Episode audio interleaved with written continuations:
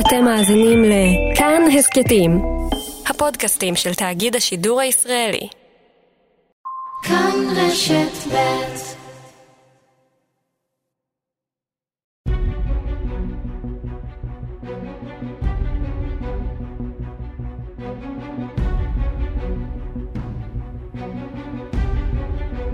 כנסת נכבדה, 70 שנה לכנסת. עורך ומגיש איזי מן.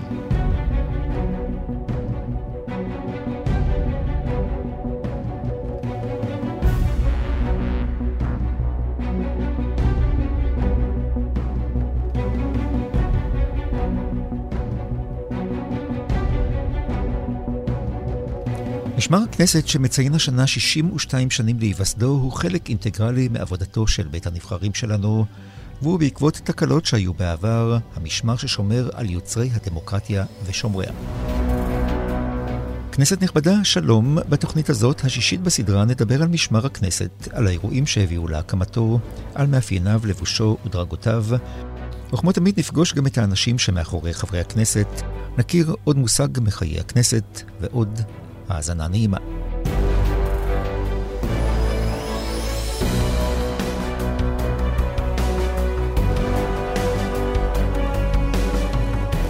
שלום דוקטור משה פוקסמן שייל, מנהל מוזיאון הכנסת. שלום מזי, ונעים להשתתף שוב באולפן. ואתה מלווה אותנו היום בתוכנית שמיוחדת כולה למשמר הכנסת. בוא נדבר על ראשיתו של המשמר. מתי הבינו שיש צורך במשמר מיוחד שלא במסגרת משטרת ישראל או כל גוף אחר ששומר על מוסדות השלטון במדינה?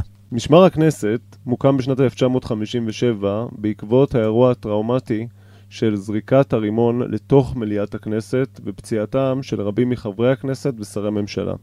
אבל עוד לפני uh, האירוע המפורסם של זריקת הרימון, היו מספר ניסיונות להתקיף את uh, פעולת הכנסת ואת המליאה. האירוע הראשון כבר קרה כאשר הכנסת הייתה בת שבעה חודשים, עדיין בתל אביב, הקולנוע המיתולוגי שבו התארחה הכנסת עד דצמבר 49, כאשר בספטמבר של אותה שנה נכנס לאולם הכנסת אדם צעיר שעונה לשם אברהם צפתי, עולה מפרס ועלה לארץ, השתקע בתל גזר בתור אה, רועה צאן והוא, היה לו חזיונות בנוגע לשלום במזרח התיכון, כאשר במרכזו נמצא בית מקדש חדש בירושלים שהוא מקדש השלום, והוא מנסה לקבוע פגישות עם חברי כנסת ועם שרי ממשלה, אבל זה לא מצליח, ולכן בבוקרו של אותו היום הוא מגיע לכנסת, כשבתרמילו רובה סטן, הוא מצליח לעבור את השומרים, להתיישב במליאה, ולאחר שבן גוריון מתיישב בשולחן הממשלה, הוא מתרומם ממקומו, מוציא את הסטן, טוען אותו, הוא מכוון אותו לעבר חברי הכנסת ומודיע שבמידה והוא לא יקבל פגישה עם ראש הממשלה, הוא מתחיל לירות לעבר החברים. הוא לא מספיק לסיים את המשפט וכבר אה, סדרני הכנסת קופצים עליו, מרתקים אותו, גם המבקרים האחרים בכנסת באותה עת עוצרים את אה, אברהם צפתי, והוא מנוטרל ומוציא מידו את הנשק. כלומר, לא היה אף שומר בכניסה שבדק שהוא נכנס עם נשק? לא, הכנסת הייתה אז אה, מקום אה, פתוח, חוף הים, שאנשים מכל הארץ הגיעו לראות את הפלא של הפרלמנט העברי הראשון, והם פשוט היו מבקשים אישור להיכנס, ואם היה מקום, היו פשוט נותנים להם פתק, איתו היו מראים לסדרנים, ונכנסים אל היציע. גם לשמוע, ואני הבנתי שהרבה פעמים הם אפילו היו משתתפים בדיונים והיו צועקים, והרבה פעמים היה צריך להרגיע את הקהל שהיה מגיע, ולא היה מסתפק בלשמוע, אלא הוא גם היה נותן את דעתו באותו הדיון. כנסת נכבדה מאה עשרים פלוס, האנשים שמאחורי חברי הכנסת. קוראים לי יוסי גריף, אה, אני משמש בתפקיד קצין הכנסת מזה תשע שנים. ביחידת משמר הכנסת אני משרת משנת 79, כשעברתי את כל המסלולים ביחידה, בתפקיד של אה, מאבטח, אה, מפקד מחלקה, קצין מבצעים, סגן מפקד משמר הכנסת והיום קצין הכנסת. במסגרת התפקיד שלי אני עוסק בעיקר בתחום השמירה על הביטחון והסדר בכנסת באמצעות יחידת משמר הכנסת והסדרנים.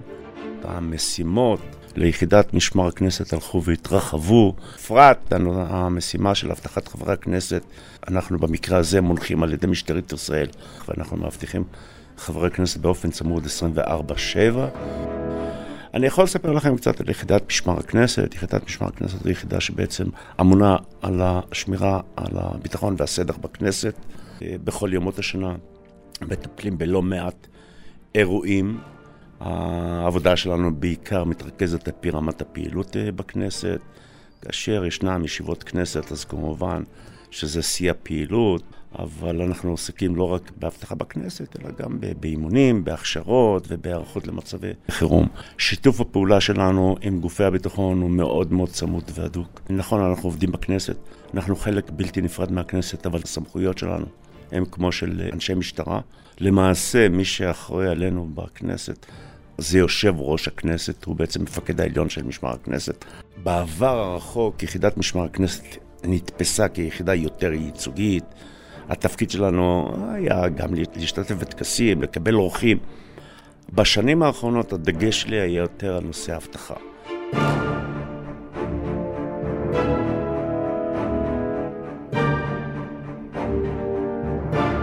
ההתקפה השנייה לכנסת התקיימה במאי 51. הרקע הוא הרקע של המאבק על גיוס נשים לצה"ל, מאבק שעורר הרבה מאוד אמוציות uh, במדינת ישראל של אותה תקופה, בין החרדים ואחרים שסבורים שאסור לגייס נשים לצה"ל ושמדובר בפגיעה בתורה ופגיעה במסורת ישראל, לבין אלו שחשבו שנשים צריכות לתרום את חלקם, ושמדובר במאבק על שוויון האישה.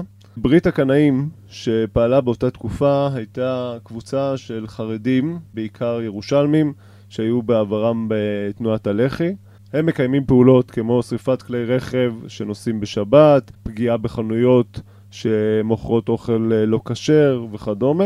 והם מחליטים אה, לפגוע בדיון ולמנוע למעשה את אה, קיומו של דיון בנושא גיוס בנות לצה"ל. ברית הקנאים מחליטה להחדיר פצצת עשן לתוך המליאה ולכבות את החשמל במליאת הכנסת. באותה תקופה החשמל לכנסת ניתן מקולנוע עדן, היו מותחים קו חשמל שסיפק את צרכי החשמל של הכנסת, והם הציבו בן אדם שהיה אמור לכבות את זרם החשמל לכנסת, ובמקביל אדם אחר בתוך היציע שהיה אמור להדליק את פצצת העשן שהורכבה מקופסת פח ובה פילים של אה, מצלמה שהיו אמורים להידלק ולעשות הרבה מאוד עשן ובכך בעצם למנוע את קיומו של הדיון ובעיקר למנוע את קיומה של הצבעה אה, בעניין כי הם ידעו שיש רוב לגיוס אה, נשים לצה"ל כפי שבאמת אה, ככה היה.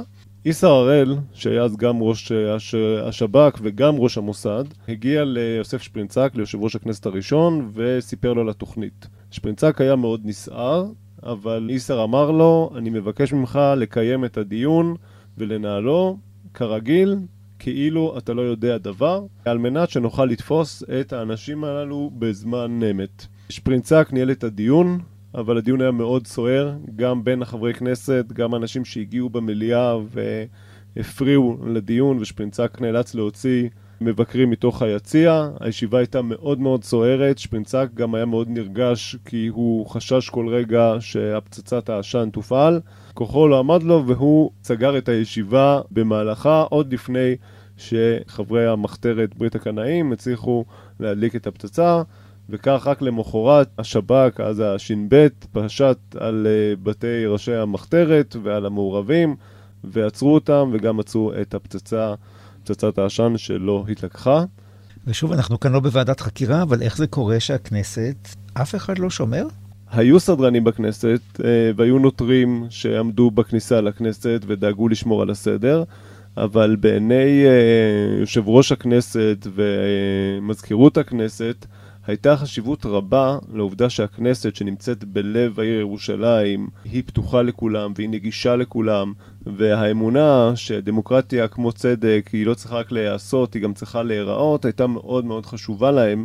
ההגעה, ההשתתפות לכנסת עצמה, הכניסה לתוך היציע, לא היה שום uh, זכוכית, שום אה, חוצץ בין היציע לבין המליאה, הייתה מאוד חשובה והיא הייתה ערך בפני עצמו גם לחברי הכנסת וגם לנשיאות הכנסת.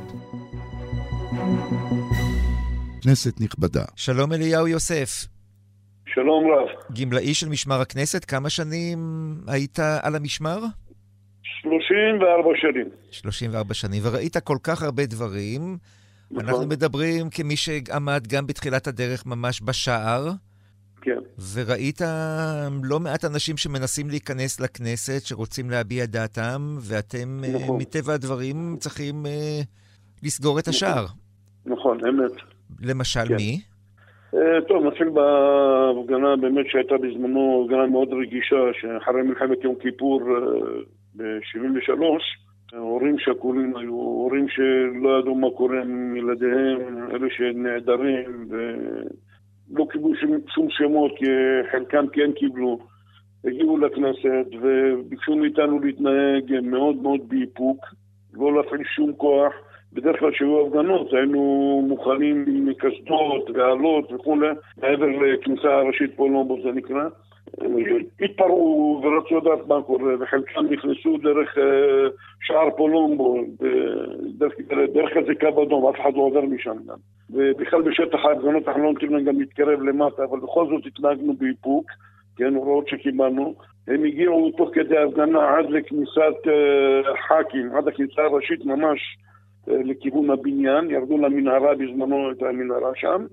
ושם זה כבר היה קו האדום, עם כל הצער שהיה לנו גם כן, יחד איתם, כן? אז אה, חלקם נכנסו, זאת אומרת, אה, נציגים של אותן משפחות האלה נכנסו, דיברו שצריך לדבר במשכן, שר הביטחון, ואז הם באמת התרצו וכולי, וההפגנה התפזרה בשקט מבחינתנו, ולא כל אירוע חריג. וגם אה, לא רק אנשים ניסו להיכנס, אלא גם בעלי חיים. כן, עכשיו בהמשך אה, היו עוד כמה הפגנות מן הסתם, הייתה הפגנה של החקלאים בזמנו, תרנגולות ותרנגולות הודו שהביאו, שחררו שם ברחבה, ברחבת פולומבו, והתחילו תרנגולות לרוץ ברחבה של המשכן וכולי, זה כזה... הם גם התפרעו, השתוללו וזה, אבל שוב, גם אותה הפגנה הסתיימה ב... בשקט, ומן הסתם גם בקצת הומור שכל מה שהיה מסביב, כל הבעלי חיים למיניהם שהיו. יש הפגנות באמת עם המון רגישות כמו שציינתי, ויש הפגנות שאנחנו פשוט לא מתחשבים בכל דבר אחר, ניסו גם בזמנו גם לפגוע בנו, וקראו לנו לא אחת, קראו לנו אפילו נאצים קראו לנו, קיללו אותנו והכל, אבל אלה דברים שלא התאפקנו, כן? והעדפנו אותם מפגינים לשטח ההפגנות שלא ייכנסו פנימה, ומי שהיה צריך להיעצר נעצר גם כן. תגיד, וכל זה התחיל, כל הרגישות של משמר הכנסת התחיל בעצם כן. בז, בזכות, אפשר לומר, אותו רימון שנזרק בשנת 57? כן, אותו רימון שנזרק זה כבר אה, נושא אחר, שאז בזמנו שפתחו את משכן הכנסת החדש ועשו את ה... יצא הציבור, שם מן הסתם יש חוקית משוריינת בין האזרחים שמגיעים לישיבה ולעבר המליאה. אבל גם עם הזכוכית הזאת נכנס איזה איטלקי למשל, נכון? נכון. עכשיו, לגבי האיטלקי זה היה אירוע חריג באמת. זה כמו שאני אומר לך עכשיו שבאו אנשים מודים שמבקרים בכנסת, כן? עוברים סיור, עוברים מקומה רביעית שם, יש איזה כניסה, דלת אחת שעוברים למליאה ישר, כן? שם מסבירים להם גם.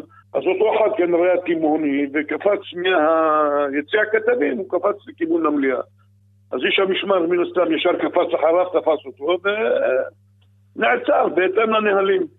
יש מקרים כאלה, כמו שהיה מקרה עם, אה, שאנחנו לא ציפינו לו, בא מישהו עוגת יום הולדת למשל, וריבלין, אה, הנשיא שלנו נכון להיום, כן? אה, היה בוועדות שם, אז פתאום בא מישהו, הדביקה לו את העוגה לפנים, ותוך כדי, אתה יודע, מי חשב על זה בכלל? ויש שם אנשי משמר והכל, ו... אז שוב, זה נגמר בהומור כזה, תפסו אותם, המפגינה כמובן, וגם היא טופלה בהתאם. זה באמת מקרים חריגים מאוד שקורים, שיש כל מיני אזרחים שבאים, נפגשים עם חברי כנסת, אנחנו לא יודעים מי, מה, מו, ואת מי הם מזמינים גם. חברי כנסת מזמינים אנשים מבחוץ גם. אותם אנשים באים, יש כאלה שבאים עם בעיות, והם רואים מישהו אחר, חבר כנסת אחר, אז הם מנסים לצעוק עליו, מנסים לריב עם זה, אבל שוב, אלה דברים שחריגים באמת שהם מטופלים כמו שצריך גם כן.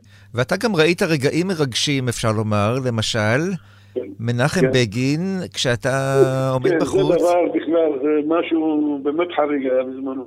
שהוא בא, נחל בגין, זיכרון לברכה, שהיה רואה חתן וכלה, אתה יודע, הוא בא להצטלם ליד המנורה שם בחוץ. היה עוצר, יורד, מזל טוב, מדבר איתם, הכל, ראש ממשלה, כן? חוזר לאוטו, וזהו, בשבילם עשה להם את הערב של החתונה. שגם פלטו שרון בזמנו, זכרו לברכה, ראה משפחה עם עשרה ילדים מרמלה בזמנו. עצר, הם שבתו, לא היה להם איפה לגור, בעיות וכולי. לפי מה ששמענו מבעל המשפחה, הוא קנה להם בית ברמלה. בלי שום קשר, זה מין משהו שאף אחד לא שמע עליו ולא ידע ממנו גם כן. וכל זה התחיל ממש ליד משכן הכנסת, בחוץ, כשהוא ראה אותם. כן, הכל, הכל שם ברחבה, כן, ובאים כל מיני תימונים, מפגינים, יש בודדים, יש הרבה הרבה, לא חסר. אליהו יוסף, פנסיונר של משמר הכנסת, תודה על הרגעים שחלקת איתנו, רגעים שאתה ראית בעיניך במשך 34 שנים. בבקשה. שעמדת על משמר הכנסת. אתה מתגעגע למשכן? כן. מתגעגע, אבל אה, שוב, זה כמו הבית שלנו, באמת, זה ממש, מקום שהתחברנו אליו, התחברנו לאנשים, לבניין, אה, מעוז הדמוקרטיה שלנו, להיות שם, להיות חלק, לנשום את האוויר שם. זה באופן כללי, גייסנו שם צעירים, ויצאנו שם משפחות וילדים ונכדים, ועבדתי עם חבר'ה מן הסתם שהיו עוד בבית פרומים גם כן. זה בכלל סיפורים מי היו החברי כנסת ואיך היו. אז כשהיה חבר כנסת עובר, דוגמה, אבא אבן, יגאל אלון, אה, כל, אתה כל מי שעובר לידך, אישיות עוברת, אתה מבין? אליהו יוסף, תודה רבה לך. כנסת נכבדה. שלום, אני מורה ברג'יל מדוברות הכנסת, דוברת ועדת העבודה, הרווחה והבריאות. אוכל הוא אחד המרכיבים החשובים בחיינו, כך גם בחייהם של חברי הכנסת, בעבר ובהווה. עד כדי כך שבשנותיה הראשונות של הכנסת הקימה ועדת הכנסת, המופקדת על ניהול המשכן, ועדת משנה מיוחדת לענייני המזנון. בוועדה קבעו בין היתר מי יפעיל את המזנון, מה יוגש בו, ואפילו עלתה השאלה האם יש לחייב בכשרות את המזנון בבית המחוקקים של מדינת היהודים הצעירה. אולי היום זה נשמע לנו ברור מאליו, אך בעבר היו מי שהתנגדו לכך. בארכיון הכנסת יש מסמכים רבים המספרים את סיפורו של המזנון, המשקף למעשה את סיפורה של החברה הישראלית, מקום המדינה ועד היום. למשל, בשנות ה-50, שבהן הונהגה בישראל מדיניות הקיצוב, תקופה שזכתה לכינוי תקופת הצנע, הוקצתה במזנון הכנסת ביצה אחת ליום לכל חבר כנסת. לקראת אירועים מיוחדים, כמו ביקורי מנהיגים ומשלחות מחו"ל, נהגה מזכירות הכנסת לשלוח בקשות מיוחדות למפקח על המזונות, כדי שיוקצו לכנסת מצרכים נוספים מעבר להקצאה הקבועה. עוד קצת מרגרינה, נקניק וגם שוקולד, שיהיה במה לכבד את האורחים הנכבדים. לצד השפע שהגיע עם השנים למזנוני הכנסת, אפשר להבחין גם בשינויים מסוג אחר, בתפריט. אם בשנות ה-50 יכולתם לרכוש במזנון מאכלים כמו חצי לבניה, מרגרינה, כבד קצוץ וטחול ממולא, בשנות ה-80 הגיעו הפיצה, הקולה, הספגטי בולונז ושפע של קינוחים. כיום פועלים בכנסת שלושה מזנונים מזנון חלבי, מזנון בשרי ומזנון חברי הכנסת, הידוע כאחד המקומות שבהם קורים הדברים המעניינים באמת. תמצאו בהם פלאפל, חומוס ומקלובה, לצד מאכלי עולם כמו סושי, טורטיות מגולגלות ופסטות, סלטים בהרכבה עצמית ואפילו מנות טבעוניות. חגיגה דמוקרטית אמיתית. באים לאכול?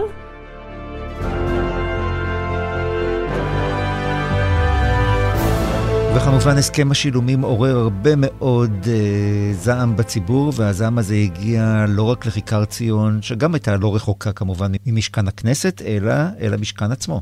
נכון, הפעם השלישית למעשה שהכנסת אה, מותקפת, עוסקת בהסכם השילומים, אה, בהפגנה הגדולה, אחת ההפגנות הגדולות ביותר שירושלים ראתה. עשרות אלפים נאספים בכיכר ציון ומוחים נגד ההסכם. נגד הסכם השילומים. מדובר בניצולי שואה, ועתה הם שומעים אה, כעבור מספר שנים שהממשלה מעוניינת להיכנס למשא ומתן אה, עם ממשלת גרמניה בנושא של שילומים, בנושא של כביכול פיצוי. על אה, מה שאירע בתקופת השואה. יש המון זעם, יש המון כעס, אנשים מגיעים להפגנה עם כותונת הפסים, עם טלאי צהוב, עם שלטים, עם תמונות של בני משפחותיהם שהם איבדו. ובסיום ההפגנה בכיכר ציון, הזעם שמצטבר שם מתפרץ מול בניין הכנסת, והשוטרים מאוד מאוד מתקשים לפזר את ההפגנה, גם באמצעות אלות וגם באמצעות גז מדמיע, ולמרות זאת המפגינים מתקדמים לעבר הכנסת, משליכים אבנים, מנפצים את זגוגיות בניין הכנסת, והעשן של הגז מדמיע נכנס פנימה, ולמעשה הכנסת נאלצת uh, להפסיק את הדיונים עד שהעניינים נרגעים, ורק אז, אחרי שההפגנה מתפזרת, הכנסת uh, שוב ממשיכה את הדיונים בנושא. ונחזור אל המקרה שבגללו באמת הוקם משמר הכנסת, הפצצה בכנסת, אוקטובר 1957, הזכרנו משה דואק, זורק פצצה.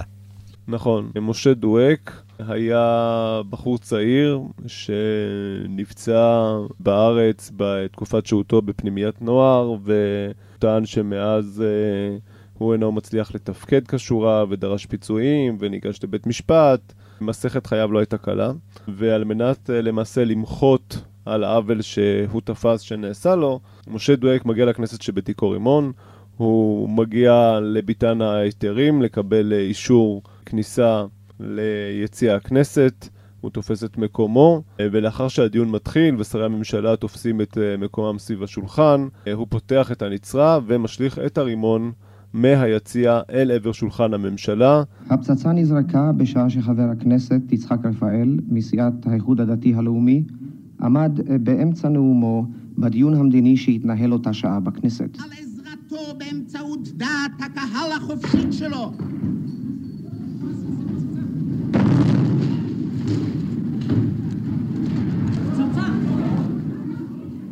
התוצאות מאוד קשות, יש הרבה מאוד פצועים בקרב חברי הכנסת ושרי הממשלה. משה שפירא, מנהיג הציונות הדתית, תנועת המזרח, היא נפצעה בצורה קשה.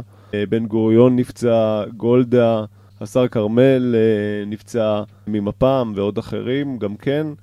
ויש אה, מהומת אלוהים בתוך בניין הכנסת, מחפשים את העזרה הרפואית. את הארגז עם התרופות והתחבושות, ועד שמוצאים אותו ופורצים אותו, לא מוצאים את המפתח, ובסוף אין מספיק תחבושות. אה, עד שמגיעה באמת המשטרה, עד שהיא מגיעה, יש מהומה מאוד גדולה, הרבה מאוד אה, בהלה בתוך בניין הכנסת. ולאחר ששקטו קצת הרוחות, לאחר שפונו הפצועים, ביקשתי מחבר הכנסת רפאל לשחזר באוזניי את מהלך המאורעות כפי שנראו לו מדוכן הנואמים. כתבתו של נקדימון רוגל, איש כל ישראל, העיתונאי היחיד שהצליח להיכנס לכנסת מיד אחרי זריקת הרימון ולהקליט עדי ראייה. בשעת המקרה הייתי אני באמצע נאומי. לפתע ראיתי שחבילה שחורה קטנה נזרקת מלמעלה, כשהיא נפלה למטה, נתקלה בדופן של הבמה, מיד חשבתי שזוהי פצצה וצעקתי, פצצה רבותיי, וירדתי בחיפזון מעל הבמה, ורק אחר כך נשמעה ההתפוצצות. והאם אה, שמת לב, האם זכור לך, מה קרה ליד שולחן הממשלה לאחר ההתפוצצות? נדמה לי אה, שחברי הממשלה לא הבינו ברגע הראשון מה שקרה, ולא ראיתי בין החברים איזושהי אה, בהלה מיוחדת. אה, מיד אה, הוזעקו הרופאים שהיו בבית, היה זה חבר הכנסת הראל שהוא כידוע רופא, במקרה היה דוקטור שלזינגר, מנהל בית החולים הידוע בירושלים במקום, ייתכן שהיו עוד רופאים. לפי הדם שנזל, נדמה היה כי הפצוע הקשה ביותר הוא השר הדתות והסעת משה שפירא, גם שרת החוץ אה, נפצעה אה, פצע קל ברגל, היא נשארה במקום, נכבשה ויצאה.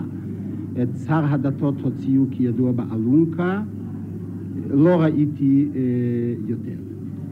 חבר הכנסת רפאל, האם הצלחת להבחין בצורתו של המתנקש, בדמותו, בפלסטרות? אני לא ראיתי מי זרק את הפצצה. אני הבחנתי בפצצה כשהיא הייתה כבר קרוב לקרקע בתנופה. למה אתה סבור, בחר המתנקש, דווקא את אותו הרגע שבו הוא הטיל את uh, חומר הנפץ, רימון או פצצה, אינני יודע בדיוק מה שזה קרה. למה הוא בחר לעשות את זה דווקא כך? מה היו הנסיבות, לפי דעתך? ש... אפשר להניח קודם כל אה, שכל אחת אה, יודע שבזמן ויכוח פוליטי יושבים אה, כל חברי הממשלה, או רובם על יד שולחן הממשלה, והבית מלא יותר משתתפים מאשר בדרך כלל. לאירוע של זריקת הרימון היו אה, השלכות לא מעטות. מאותה תקופה הוחלט אה, להציב זכוכית משוריינת שחוצצת בין היציע לבין המליאה. אותה זכוכית אחר כך ממשיכה עם אה, בניין הכנסת גם במשכן החדש.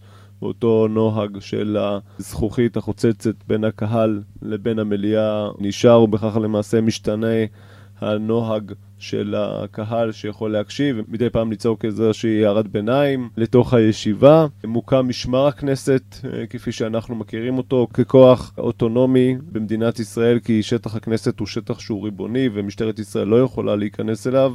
מוקמת גם היחידה לאבטחת אישים של שירות הביטחון הכללי. נכון, אה, אז הוא נקראה יחידה לליווי אישים, שעד אז למעשה לא הייתה קיימת. וכל ראשי המדינה היו מסתובבים בדרך כלל עם אחד העוזרים שלהם, או עם נהג, או עם מזכירה, ולמעשה נוצרה הבנה שיש פה קו פרשת מים, וחייבים להיערך מחדש, ומוקמת היחידה כל כך מוכרת לנו של אבטחת אישים של השב"כ. משה גרינפלד, מנהל המשק של הכנסת, היה הראשון שנאבק עם המתנקש והצליח לעוצרו. מצאתיו באחד מחדרי הבית כשהוא מקבל עזרה ראשונה. אני עשיתי סיבוב שגרתי שאני עושה מדי פעם לפעם. כשאני נכנס ליציע, התקרבתי למקום לפני מטיל הפצצה, אז uh, ראיתי שהאדם הזה עושה תנועת יד לצד האולם. וברח. רדפתי אחריו, ולפני היציאה ליציאה תפסתי אותו. האם הוא נאבק איתך? כשאני ראיתי שהוא בריח, אז אני רדפתי אחריו, אחריו, כן. אז אני נתת לו מכה חזקה, מלפנים, כן? והוא נפל, ותפסתי אותו חזק.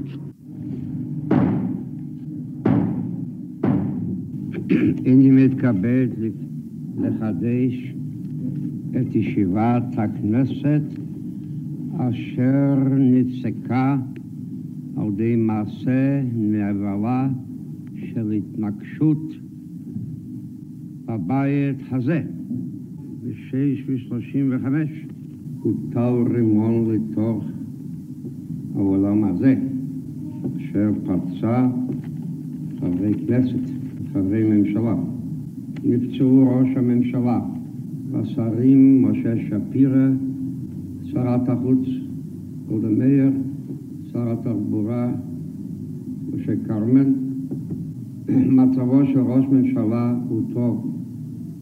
נפצע פצעים שטחיים על רסיסים בשתי הידיים וברגל השמאלית. מקבל טיפול בפצעים אלה. שר התחבורה משה כרמל נפצע על ידי רסיסים בזרועו הימינית, אשר גרמו לשבר של עצם הזרוע. מצבו הכללי משביע רצון. כנסת נכבדה. שלום איתמר חצור, בנו של יונה חצור, המקים של משמר הכנסת וקצין הכנסת הראשון. שלום, שלום רב. אתה ודאי גדלת על הסיפורים של הקמת משמר הכנסת. משמר הכנסת כמעט קם אצלכם בבית, אני מניח גם. גדלנו כחלק מבניין אה, מבית פרומין. בתור ילדים היינו מתרוצצים שם, ויש הרבה חוויות והרבה סיפורים של מאחורי הקלעים בעניין. אז מאיפה קודם, כל, כן. מאיפה קודם כל אבא שלך נקרא אל התפקיד?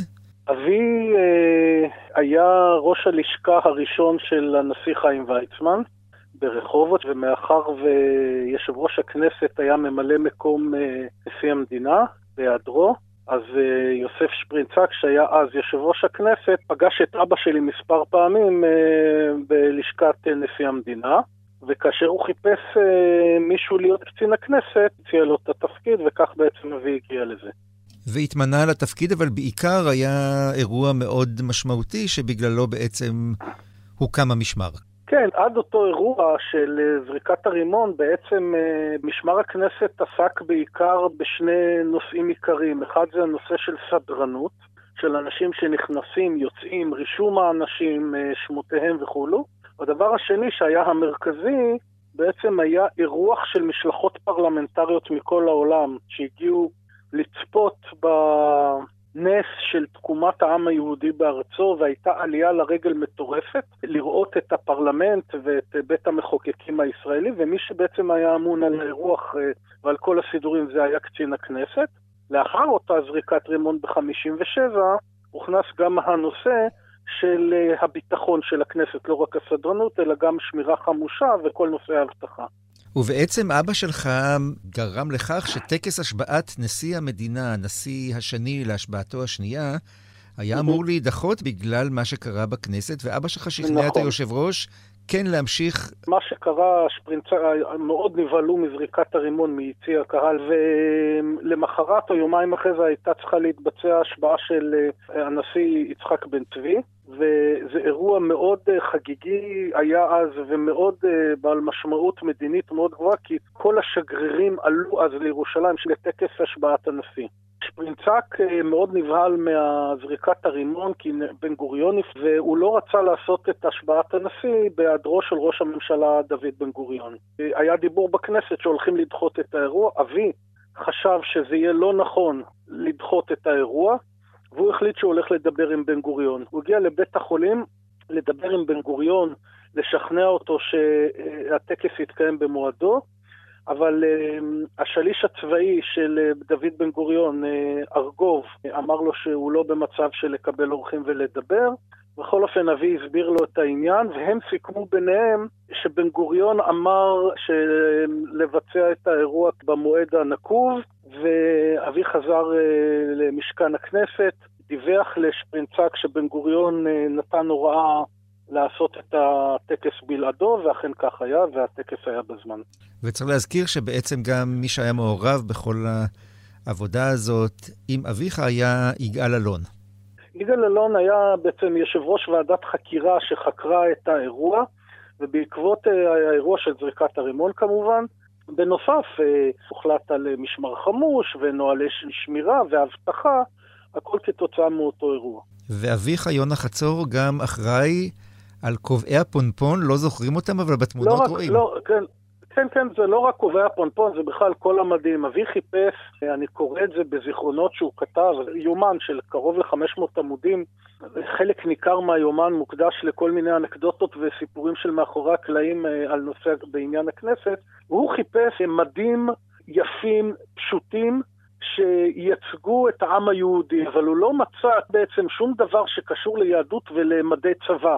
כי יהודים תמיד היו חלק מצבאות אחרים, לא היה משהו שהוא היה יהודי. אבי היה מאוד, אה, הוא בא מבית חרדי דתי בעברו, למרות שבאותה תקופה הוא כבר היה חילוני, אבל מקורות היהדות וציונות היו בדמו והוא חיפש ולא מצא. ואז אני לא זוכר בדיוק מדוע הוא החליט לחכות איזשהו דגם של מדים שמצאו חן בעיניו דווקא מהצבא הצרפתי, היה להם כובעי ברט עם פונפון, והדבר השני, אבי החליט שהמכנסיים יהיו בלי כיסים.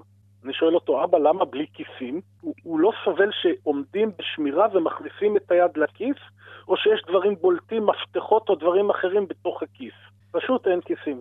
אני אספר עוד דבר אה, אה, שלא לא רבים מכירים, אבי גם נתן את המושג משכן לבניין הכנסת. הוא חיפש משהו שהוא מונומנטלי, איזשהו שם ש, שגם מופיע בכתובים כמשכן הנביאים או משכן המלך או משהו של, ברומה של הגבעה נישא מעל כל, והוא בעצם טבע את אה, המושג הזה משכן הכנסת.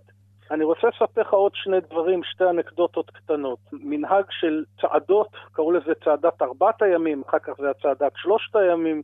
צעדת ארבעת הימים הייתה צעדה קשה של איזה 30-40 קילומטר, צעדו כל יום אזרחים, חיילים, והכל היה באזור ירושלים ו... והשפלה. היו מסיימים במצעד ססגוני ברחובות העיר, וזה היה אחד המבחנים לקבלה למשמר הכנסת. זאת אומרת, מי שרצה להיות במשמר הכנסת היה צריך להיות גם בעל הופעה ייצוגית וגם בעל כושר, והנושא הזה של איך הם מתפקדים בתוך צעדת ארבעת הימים היה אחד האינדיקטורים לגבי קבלתם, סוג של מסלול, מסלול קבלה למשמר הכנסת. הדבר השני שרציתי לספר זה על שפרינצק. שפרינצק היה אדם מאוד מאוד נמוך, ותמיד הייתה לו יראה או כבוד לגנרלים, ויום אחד הוא עובר ליד, ה... ממש בבית פרומן בכניסה מצד שמאל, והוא רואה את הכובע של, את הכובע הצבאי, את הכובע של המשמר של אבא שלי, אז הוא לוקח אותו, חובש אותו על הראש, ואומר לאבא שלי, עכשיו, אפילו מארגוב אני לא מפחד. שארגוב זה, זה השליש הצבאי של אה, בן גוריון. איתמר חצור, תודה שהכנסת אותנו לסיפורים הגדולים והקטנים של משמר הכנסת. כנסת נכבדה. דוקטור משה פוקסמן שייל, מנהל מוזיאון הכנסת. על פי איזה דגם מוקם משמר הכנסת? משמר הכנסת מוקם על פי שילוב של מספר דגמים. הם הולכים לראות את מה שקורה בפרלמנט הצרפתי, פרלמנט בבריטניה, והמשמר הישראלי הוא באמת אה, נושא מאפיינים מאוד דומים למשמר הצרפתי ולמשמר הבריטי. משמר הכנסת התחיל כמספר עשרות של אה, שומרים שהגיעו בעיקר מצה"ל ומהמשטרה, ולאחר מכן אנחנו רואים שהוא ממשיך וגדל, במיוחד לאור המעבר למשכן הכנסת בגבעת רם, שההבטחה הייתה הרבה יותר מסובכת, הן מבחינת השטח שהפך להיות הרבה יותר גדול, הן מבחינת uh, הקהל, מספרי המבקרים שהלכו וגדלו, תפקודי הבית שהפכו להיות יותר uh, מסובכים ודרשו יותר התמחות, והיום uh, משמר הכנסת מורכב ממספר של יחידות מתמחות, הן יחידות של כלבנים, הן יחידות של כוח מיוחד ששומר על חברי הכנסת, כוח מיוחד ששומר על אה, שטח הכנסת וכולי. מאה עשרים פלוס, האנשים שמאחורי חברי הכנסת. שלום, שמי יאיר בשארי. אני עובד במשמר הכנסת 21 שנים ומפקד של אה, יחידת הכלבנים של משמר הכנסת. יחידה קטנה ואיכותית שבאה במגע מבצעי ומנהלתי עם רוב הגופים הפועלים בכנסת. תפקיד יחידת הכלבנים הוא איתור וגילוי חומר נפץ ואמצעי לחימה בשטח חסינות ובכל אתר שבו נצטרך לבצע תפקידנו במסגרת הפעילות הפרלמנטרית של הכנסת. שילוב הכלבים במערך האבטחה נותן מענה לצרכים ביטחוניים באופן שאף כלי אחר לא מסוגל לתת. יכולות הכלבים הוכחו לאורך השנים והביקוש לעבודת כלבים הולך וגדל. במקביל מתפתחת וגדלה יחידה כדי לתת מענה מקצועי לגורמים רלוונטיים. יחידת הכלבנים מאפשרת רצף של פעילות פרלמנטרית בשגרה ובחירום. בזכות פעילות הכלבים ניתן מענה מקצועי ומהיר יותר מכל כלי אחר בבידוק של נותני שירות שמגיעים לכנסת, טיפול מהיר בכל חפץ שנמצא בכנסת וברחבה, ובעצם מאפשר רצף של פעילות פרלמנטרית. מקצוע אילוף הכלבים הוא לא רק עבודה בשביל נוהגי הכלבים. הוא גם סוג של תרפיה מסוימת. כשהכלבן מגיע לעבודה וכל הכלבים שמחים לקראתו, זה לא תופעה שהיא מובנת מאליה בשום מקצוע אחר. בעבודה עם בעלי חיים תמיד יש רגעים מרגשים. ההמלטה הראשונה בשנת 2010 והכשרת הגורים לגילוי חומר נפץ. מדובר בתהליך מרגש במיוחד שבעצם יצרנו בעצמנו את דור ההמשך של כלבי העבודה המבצעיים שלנו. מכאן נאחל המשך עשייה פרלמנטרית פוריה לטובת אזרחי מדינת ישראל.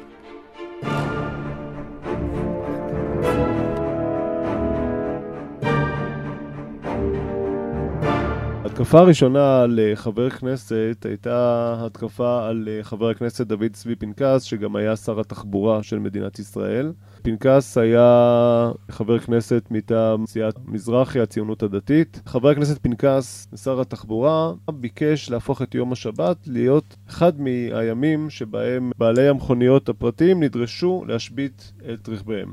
בעקבות החלטתו של אה, פנקס, קמו קבוצה שהחליטו שהם רוצים לעשות מעשה של מחאה כנגד חבר הכנסת פנקס, ובערב uh, שבת נזרק רימון שלא התפוצץ אל דירתו בתל אביב, ולמחרת, במוצאי שבת, נזרק שוב רימון אחר החצות. משפחת פנקס שבאותה עת ישנו שנת ישרים, התעוררו בבעלה לכל נפץ חזק מאוד, וחבר הכנסת פנקס היה מאוד נסער מהמעשה.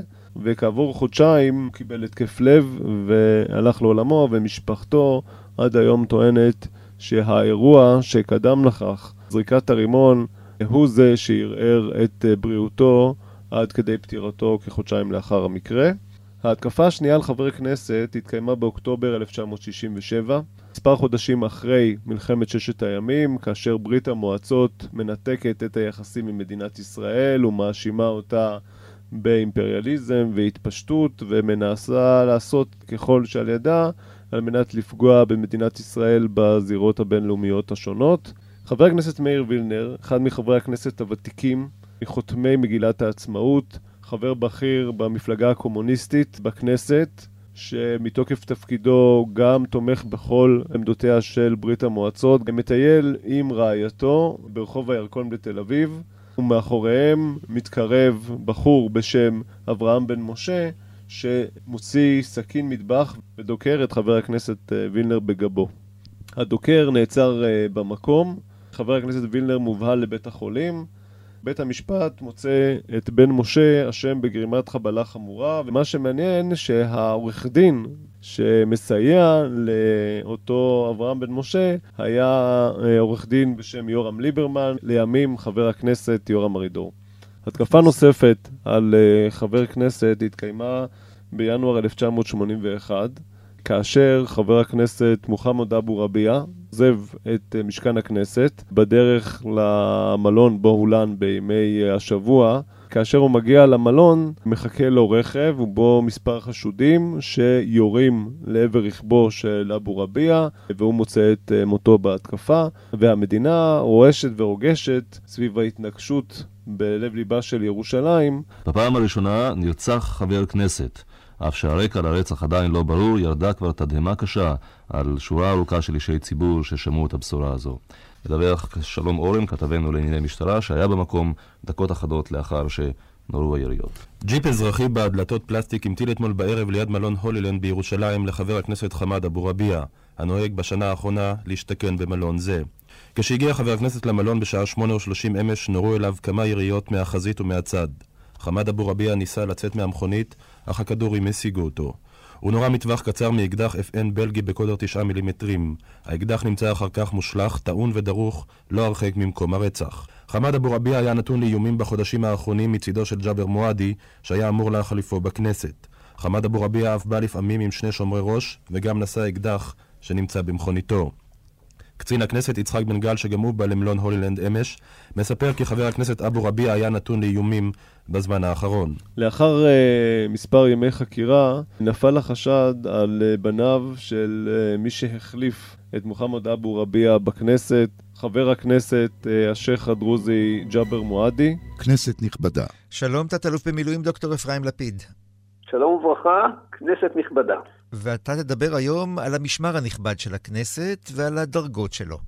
משמר הכנסת הוא אחד הארגונים המאוד מיוחדים במערכת הממלכתית הישראלית. מצד אחד הוא ארגון ביטחוני, מצד שני הוא סמל הדמוקרטיה. האנשים המשרתים בו, גם החיילים וגם המפקדים, אני אומר חיילים במרכאות כי אלה שאינם קצינים, ראויים לטיפוח כמו בכל ארגון הררכי, רוצים לתת שמות לדרגות. כך קרה לנו שבמהלך השנים גם משמר הכנסת, גם שירות בתי הסוהר, גם שירותי הכבאות ואפילו מגן דוד אדום, כל אלה הם ארגונים שהם מאוד אזרחיים בתפקוד שלהם, אבל חשוב להם שההיררכיה תקבל גם ביטוי של דרגות, והדרגות הצבאיות אין שום ספק שהן מקור ההשראה לכולם.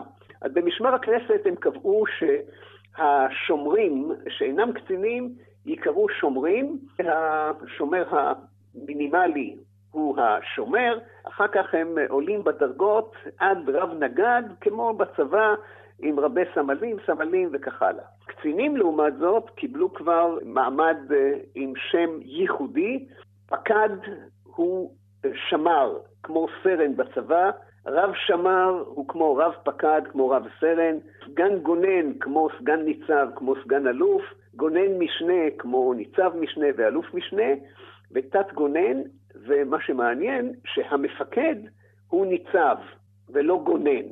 היה מתבקש שיהיה גונן, אבל כנראה רצו לשמר גם כל מיני תנאים אחרים של המשטרה, אז הוא נקרא ניצב. ובכל זאת השאירו את הניצב כקצין הכנסת, כי אולי באמת איזושהי השוואה בכל זאת יותר מוחשית שהמשמר הזה, יש לו גם סמכויות של משטרה בחלקם.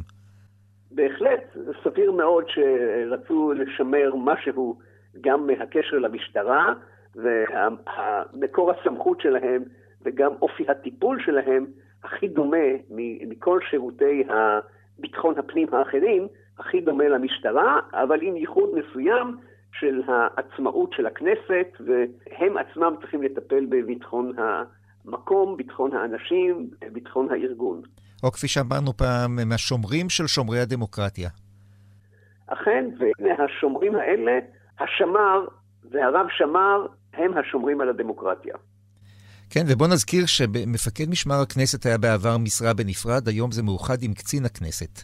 נכון, זוהי משרה אחודה, כמו שגם אה, מזכיר הכנסת אה, הוא תפקיד שפוצל במהלך השנים. המזכיר בעבר עסק גם בעניינים הדחיקתיים והפרוצדורה הפרלמנטרית. היום את כל העניינים הארגוניים והמנהליים מפקידים בידי מנכ"ל הכנסת. והמזכיר, במקרה שלנו המזכירה הנוכחית, עוסקת בעניינים הפרלמנטריים ופטרו אותה מכל טרדות המנהלה. והיום מכהן אה, קצין הכנסת השמיני במספר. נכון, באופן יחסי לבעלי תפקידים אחרים, אם אנחנו חושבים על 70 אה, שנות הכנסת, אז תוחלת השירות של קציני הכנסת היא הרבה יותר ארוכה מאשר בעלי תפקידים אחרים בשירות המדינה. ואני יכול להגיד בנגיעה אישית, לפחות לגבי קצין הכנסת אחד, איזי בן גל, שמו היה מקור השראה להורים שלי לתת לי את השם שלי. נו, אז עכשיו ברור לגמרי שהתוכנית כנסת נכבדה היא עם אה, שאר רוח. תת-אלוף במילואים דוקטור אפרים לפיד, תודה רבה. תודה לכנסת נכבדה. חסינות עניינית לחבר הכנסת חסינות על פעילותו במסגרת מילוי תפקידו. חסינות זו היא מוחלטת ואינה ניתנת להסרה ומכונה חסינות עניינית או חסינות מהותית. על פי חוק חסינות חברי הכנסת, זכויותיהם וחובותיהם, חבר הכנסת לא יישא באחריות פלילית או אזרחית, ויהיה חסין בפני כל פעולה משפטית בשל הצבעה או בשל הבעת דעה בעל פה או בכתב, או בשל מעשה שעשה בכנסת או מחוצה לה, אם היו ההצבעה, הבעת הדעה או המעשה במילוי תפקידו, או למען מילוי תפקידו כחבר הכנסת. עם זאת, מעשים לרבות התבטאויות שאינם אקראיים לא ייכללו בגדר הבעת דעה או מעשה הנעשים במילוי תפקידו או למען מילוי תפקידו כחבר כנסת, אם יש בהם אחד מאלה: שלילת קיומה של מדינת ישראל כמדינתו של העם היהודי, שלילת אופייה הדמוקרטי של המדינה, הסתה לגזענות בשל צבע או השתייכות לגזע או למוצא לאומי-אתני, או תמיכה במאבק מזוין של מדינת אויב, או במעשי טרור נגד מדינת ישראל, או נגד יהודים או ערבים בשל היותם יהודים או ערבים, בארץ או בחוץ לארץ. כמו כן, חבר הכנסת אינו חייב לומר בעדות דבר שנודע לו עקב מילוי תפקידו כחבר הכנסת. מושג מלקסיקון של הכנסת, תמר פוקס, מנהלת מרכז המבקרים.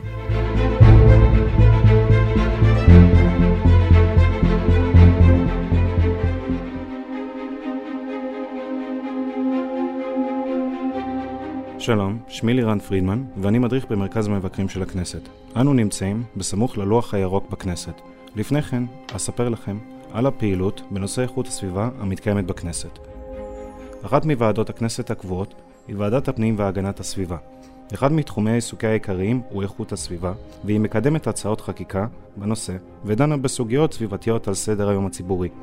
נוסף על כך פועלת בכנסת שדולה של חברי כנסת בנושא איכות הסביבה, ומובילים אותם חברי כנסת מהקואליציה ומהאופוזיציה.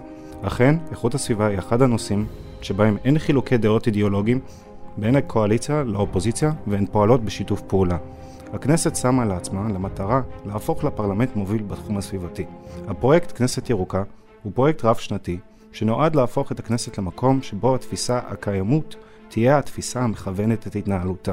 הפרויקט החל בשנת 2014, ובשלב הראשון שלו הושמו 13 מיזמים המתמקדים בחיסכון באנרגיה ובמים.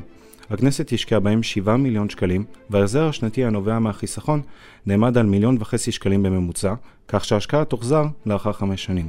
במסגרת הפרויקט הותקן גג סולארי על גגות הכנסת, בשטח של 4,650 מטר מרובע. זהו הגג הסולארי הגדול ביותר שהותקן על מבנה פרלמנט בעולם.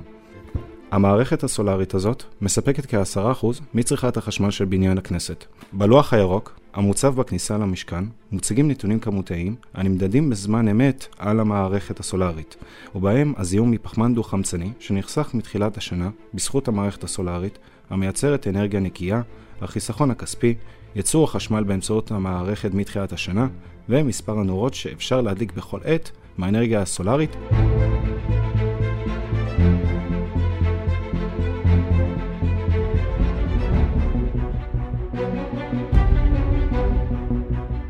כנסת נכבדה, סיימנו עוד תוכנית, הפעם דיברנו על משמר הכנסת, משמר הדמוקרטיה. ובתוכנית הבאה נדבר על תפקידו של יושב ראש הכנסת, נדבר כמובן עם יושב ראש הבית ונזכיר, גם נשמע יושבי ראש כנסת קודמים. כאן רחלי לוי התחקירנית ואני איזימן, שלום. כנסת נכבדה, 70 שנה לכנסת.